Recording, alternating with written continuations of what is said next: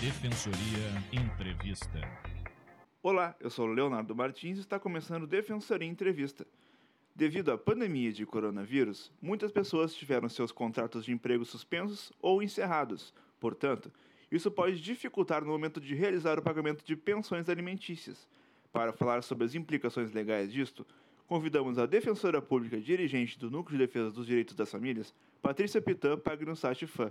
Seja bem-vinda ao programa, doutora. Primeiramente, como a Defensoria Pública pode ajudar as pessoas nas questões de pensão alimentícia? Olá, Leonardo. Olá a todos os ouvintes. Muito obrigada pela oportunidade. A Defensoria Pública pode ajudar as pessoas através do diálogo. É o primeiro movimento que a Defensoria Pública pode fazer para auxiliar as famílias nesse momento. Eu confesso que as revisões de alimentos, se é assim a gente chama, não podem hoje uh, demorar muito, como de costume, onde naquele período em que nós não estávamos nesta pandemia, se produziam provas, se faziam diálogos mais extensos nos processos, né? E esse litígio levava muito tempo e muito desgaste emocional. Nos dias atuais, é preciso resolver o quanto antes, seja para quem está pagando para não ficar com dívida, seja para quem está recebendo, para que pelo menos possa receber algo e se programar com o restante do mês. Então, é muito importante que as pessoas passem a dialogar.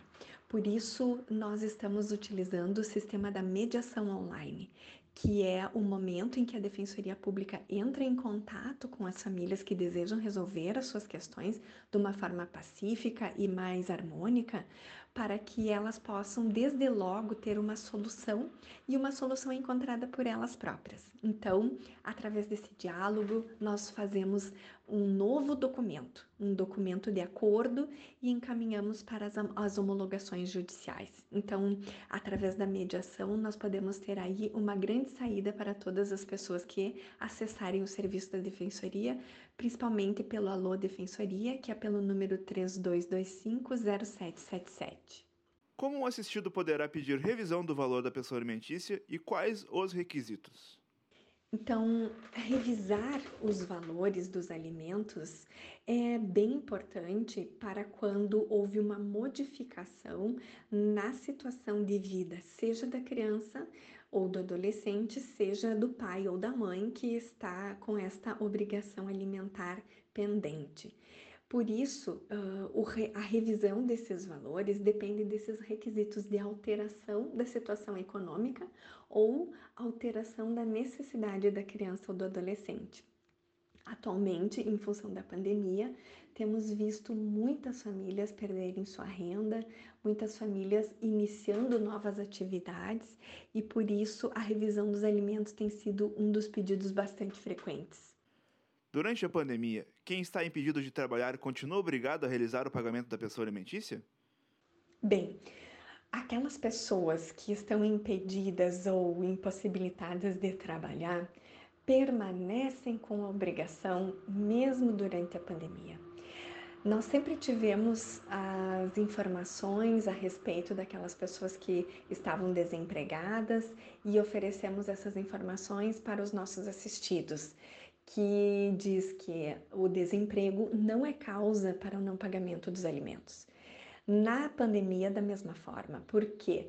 Porque as crianças ou os adolescentes continuam a necessitar do sustento.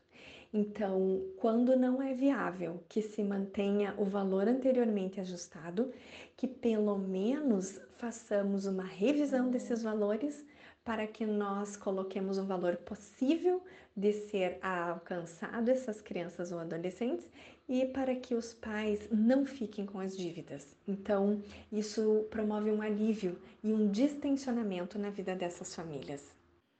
Durante este mesmo período, a prisão em caso de não pagamento da pensão alimentícia foi suspensa? É, durante esse período de pandemia, as prisões relativas às dívidas de alimentos elas não estão suspensas. Para aquelas pessoas que já estavam recolhidas no ambiente prisional, foi estabelecida a possibilidade de que pedidos de liberação para que essas pessoas cumprissem através da prisão domiciliar pudessem então ser encaminhados. Ocorre que há decisões bastante conflitantes.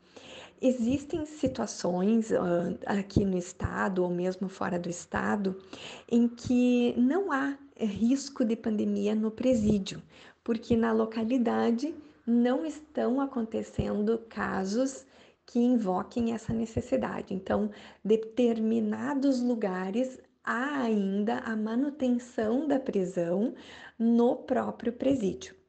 Em outros lugares do país, ou até aqui no nosso estado, há comarcas em que manter esses devedores de alimentos encarcerados pode promover uma disseminação maior e um risco maior para eles dentro do sistema prisional.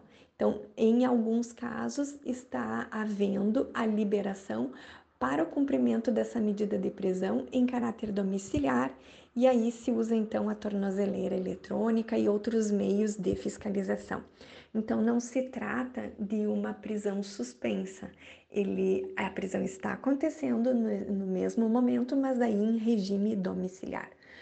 E a prisão, como meio de uh, possibilitar o pagamento dos alimentos ou compelir o devedor a pagar, hoje é a é a situação mais gravosa, né? Então nós pedimos para que antes que se chegue a esta possibilidade ou este último movimento que a família possa fazer, que nós possamos uh, negociar as dívidas. Então, fica aqui o apelo e a sugestão para que as pessoas que estão enfrentando dificuldades com a obrigação alimentar possam acessar os nossos serviços para nós fazermos a mediação, que é o caminho mais rápido, mais célere e com uma forma de pacificar essa resolução dos conflitos entre as famílias, para que se possa tomar pelo menos algumas medidas e trazer um pouco mais de conforto, seja para quem necessita receber os alimentos, seja para aquele que está obrigado ao pagamento.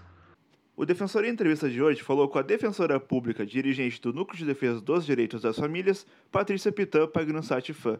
Obrigado pela presença, doutora. O programa Defensoria Entrevista fica por aqui. Todas as quintas-feiras, conversamos com defensores, defensoras e convidados para discutir temas de interesse da sociedade gaúcha. Você pode ouvir as nossas entrevistas a qualquer momento no site defensoria.rs.df.br barra web ou também pelo Spotify. Basta buscar Rádio Web da DPE na barra de busca do aplicativo. Participe enviando a sua pergunta pelas redes sociais da Defensoria Pública facebook.com.br defensoriars, arroba underline defensoriars no Twitter e arroba defensoria pública RS no Instagram. Muito obrigado e até a próxima!